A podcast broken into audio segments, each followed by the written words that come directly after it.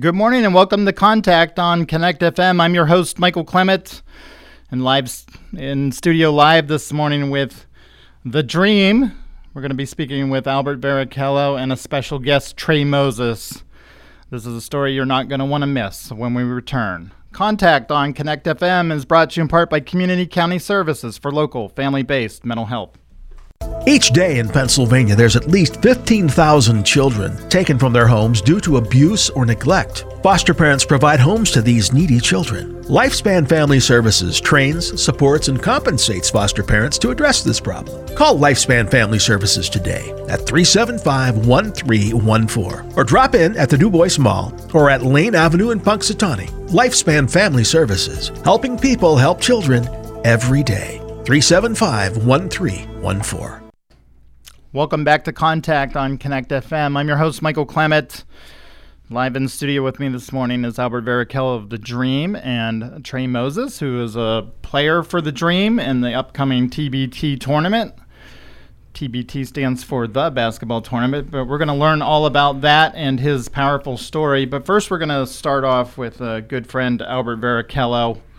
Albert, great to have you this morning. Yeah, thanks for having me, Michael. It's awesome to be on here one of my favorite things to talk about. Um, and this show talks a lot about politics, but one important thing uh, is mental health. So we're going to get to that. But uh, one of my personally favorite things is if I could do it all over again, I'd become a basketball coach. I know that sounds strange uh, for the guy who works in politics, but if I could do it again, that's what I'd do remind all of our listeners, in case they don't know, the dream, like how important it is. And you have a new home at the Finksler Field House, and yep. you do play at other places as well, as like the Du Bois Christian Schools. And tell us about the dream. Yeah, I mean, I guess we can go as far back, and it all ties in now. Is in 2016 is when we initially entered the basketball tournament, and that's how the dream got started. So we're back in it again here in 2023 and uh, Du Bois Dream, we're a um, you know minor league and youth basketball organization. We have kids in our in our program from ages you know seems like six all the way up through you know high schoolers. Then it takes it into our like our pros, which is going on right now with the basketball tournament. So um, we've really tried to provide a um, a uh, you know an opportunity in basketball in our area that is kind of needed uh, to get kids some exposure as well as you know get them some scholarships and different things like that. And just you know little different things kids camps all all the like. And um, but really as you've noticed is we try and get into important topics important issues and really provide a platform for people through the Du Bois Dream. And uh, we're excited to have Trey Moses with us because him, um, he was the perfect fit for us. Is he he gets everything off the court as well as he's a big talent on the court. So he's helping us in both ways, and you know it's definitely a blessing to have him here. Um, so we're going to be doing our kids camp coming up on uh, that'll be tomorrow morning. Um, hopefully, we're going to get the Special Olympics basketball team to come in and shoot around with us at 9 a.m. over at the Finksler Fieldhouse. Then we have a 12 and under camp, uh, 10 to 12 over there at the Finksler Fieldhouse. And then we'll be doing a 13 and up camp. Uh, that's one to three over there at the Finksler Fieldhouse. And then, kind of as a treat to everybody, we'll be doing an exhibition game, a nice little tune up for our game on Tuesday, July 25th against West Virginia University alumni. Um, we'll be playing Wheeling, West Virginia at 7 p.m.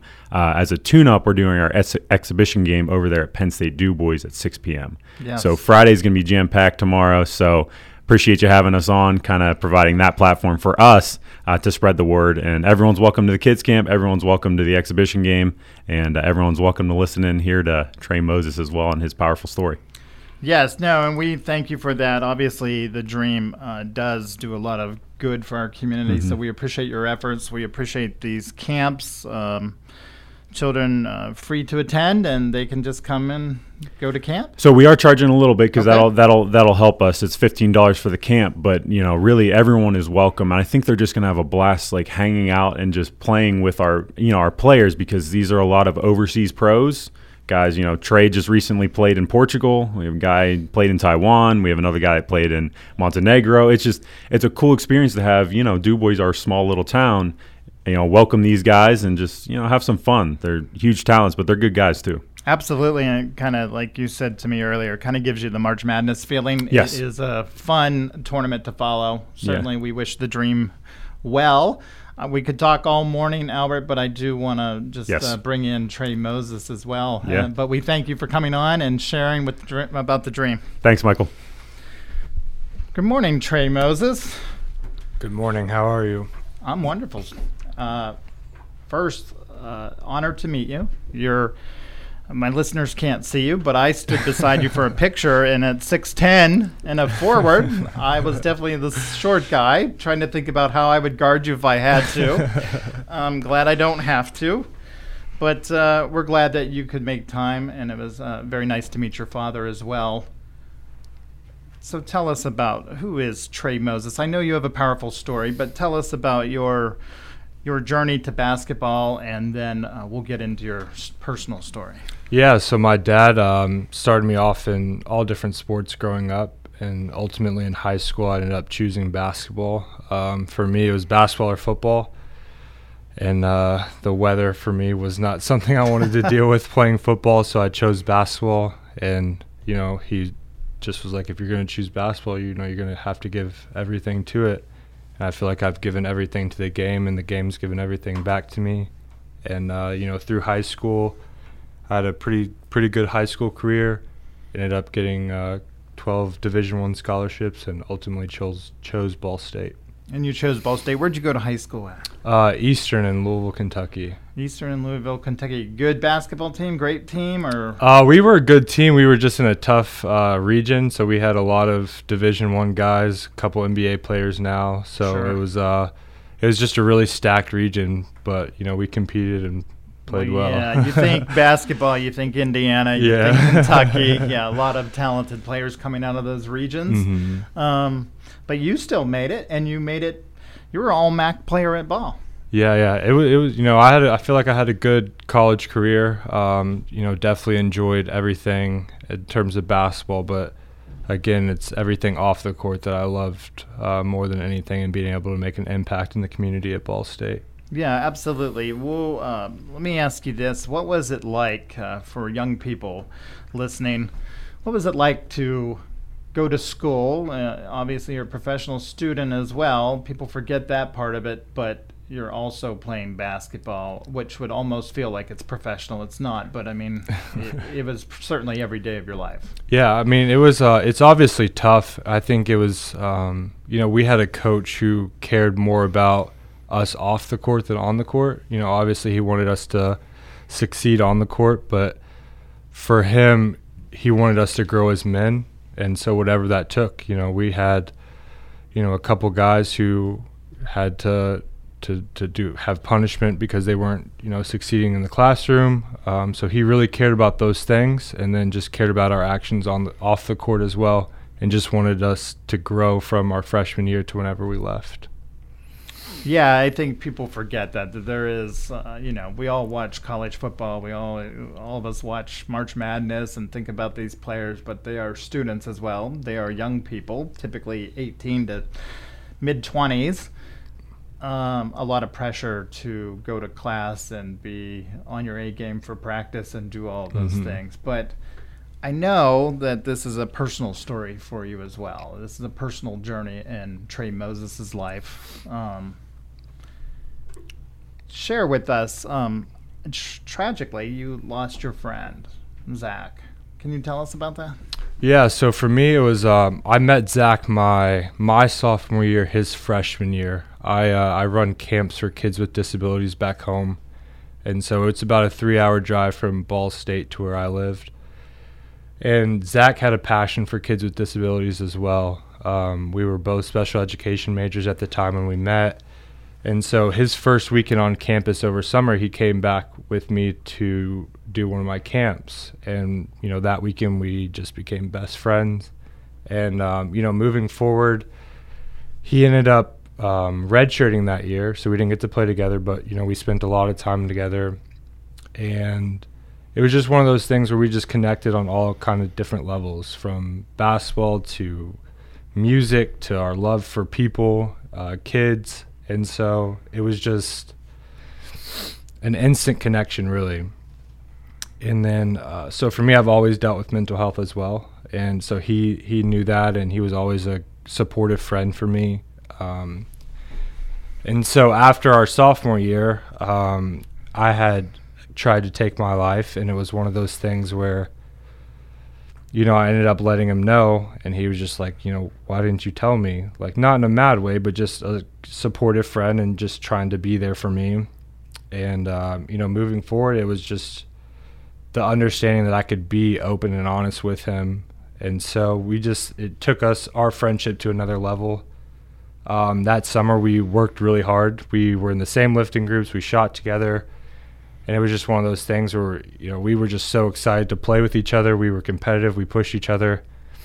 Um, so we get to our junior year. My birthday is August 21st, um, which is like was the second day of classes, um, and so I had uh, my friends over, teammates, you know, all my close people. He left at about you know 1:15. I said bye, I love you. We hugged each other, uh, and he left and then I went to sleep.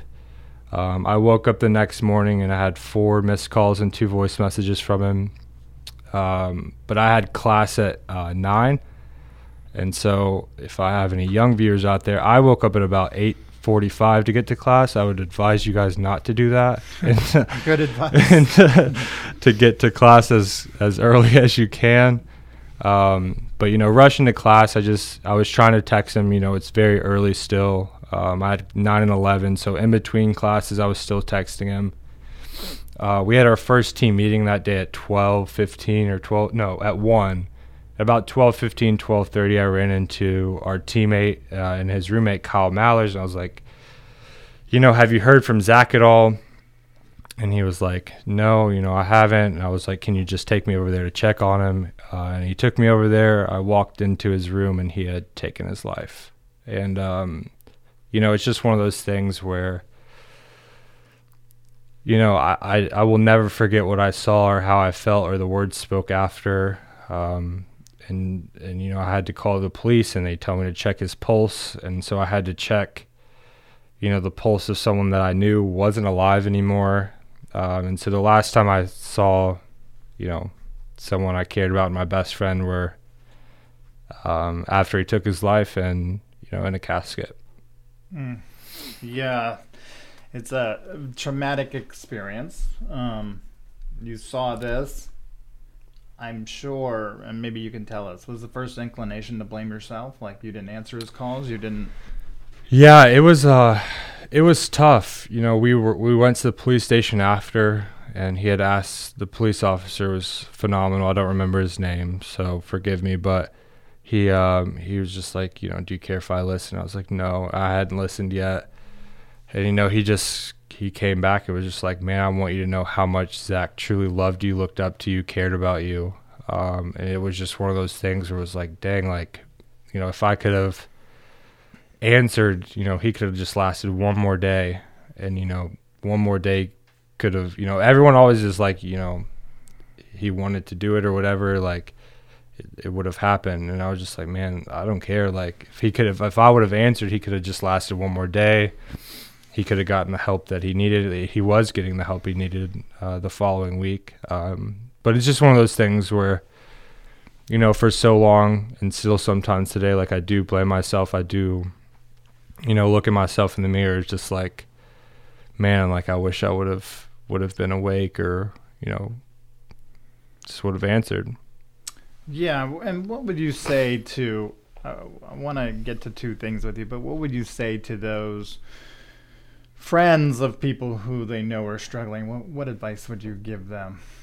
Uh, to the friends, I think it's just it's it's important to just be there. Um, you know, and I know a lot of people think they're good friends, and you know, it's not always what you think. It's not how we love other people. It's not how we care about other people. It's how other people want to be loved and how other people want to be cared about. That's important because you may want to be loved differently than I want to be loved or cared about. So I think it's important to just understand the people around you just as much as they understand you. You know, I think, you know, oftentimes we get frustrated. You know, it's it's life, but we get frustrated at the people around us at times and with whatever, but it's just like we got to just understand our people more. we got to love our people more and we have to care about our people more. Yeah, uh, great insight. And with that, Trey, we're going to take a break, but we're going to come back and continue this uh, very important conversation. Contact on Connect FM is brought to you in part by Lifespan Family Services, located in the Dubois Mall for local adoption and foster care services. Hi, folks. Are you having problems with your child at home? Is their behavior a problem? Are you at your wits' end? If so, call us for more information. Community County Services. We provide family based mental health. Call for information at 371 8066. We work to help you keep your family together in a healthy way. Community County Services 371 8066. Welcome back to Contact on Connect FM. I'm your host, Michael Clement.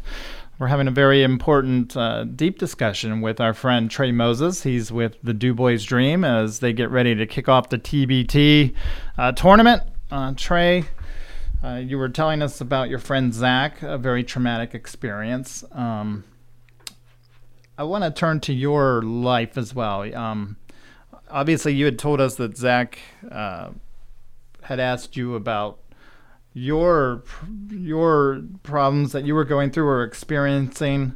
Can you tell us about like what it's like for you to experience? Uh, I know you suffer with depression at times, and how do you combat some of that?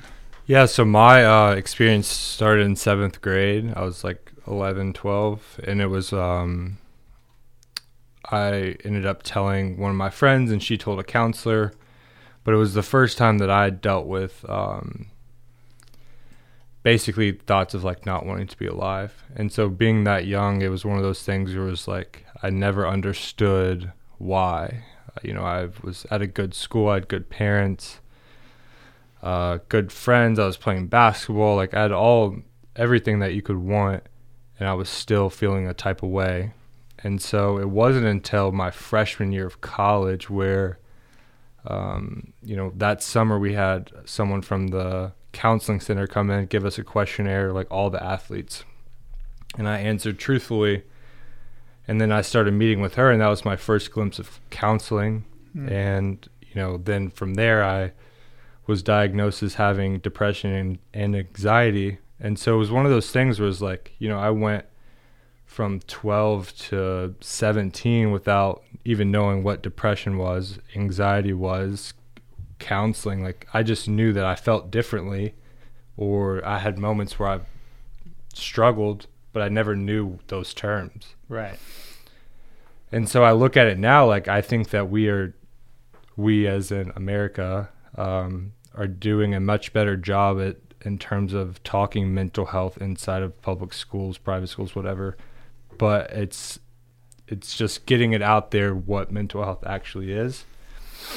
Um, and so for me to answer the, last part of your question, um, like in the coping sense, I just really try to surround myself by like people that love and care about me, uh, people that I know won't judge me in my worst moments, and it's not like having those episodes like that's not a bad moment, but you know, I think when you have them, you kind of feel you you I judge myself when I'm in those moments. So I typically am like, oh, these this is like my worst moment. So it's just like surrounding myself by those people doing things I love, uh, being around friends, and you know, just sometimes even taking time for myself, just just to be be by myself and understand that you know people that deal with the similar things that I deal with it's just understanding that we aren't our thoughts, we aren't what we go through, and that it's okay not to be okay. Yeah, and I think that's a big saying, and I know that you say that it's okay not to be okay. Very important to hear. There's something in American society, though, uh, the stigma that goes with it. Um, you see a 6'10 forward, you're not, uh, you know, you're an imposing figure, and people forget that. Um, maybe there is something going on inside and Trey that's not okay at the moment, right? We kind of forget that, right? We look mm-hmm. at Michael mm-hmm. Jordan, we look at all of these basketball players that we grew up with. I'm dating myself. Um, but even as we look at them, we tend to forget that they're just people too. Mm-hmm. Yeah, and I think that's um, you know, for me that's been something that I've wanted to really step up and try to end that stigma, especially in African American communities, especially in athletics. You know, it's you know, like you said, my dad's here, but it was one of those things where it was like, you know, you got to be tougher. You got to, you know, it's being in sport. It's you gotta, you gotta do all these things. You gotta get through it. You gotta fight through it. You gotta whatever. And it's just like, we're also just people. We got to understand that outside of sport, we also are.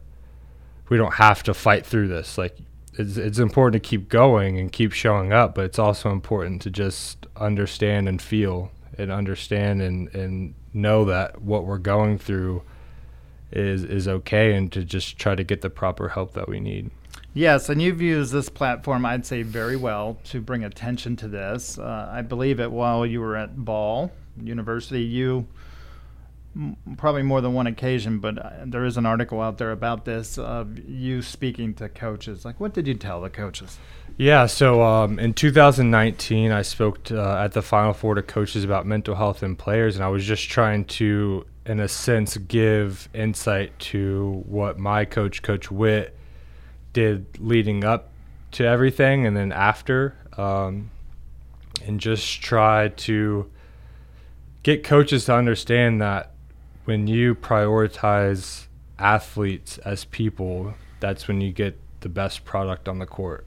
And if you are not building those relationships and building that connection with your athletes, why would they want to play as hard for you?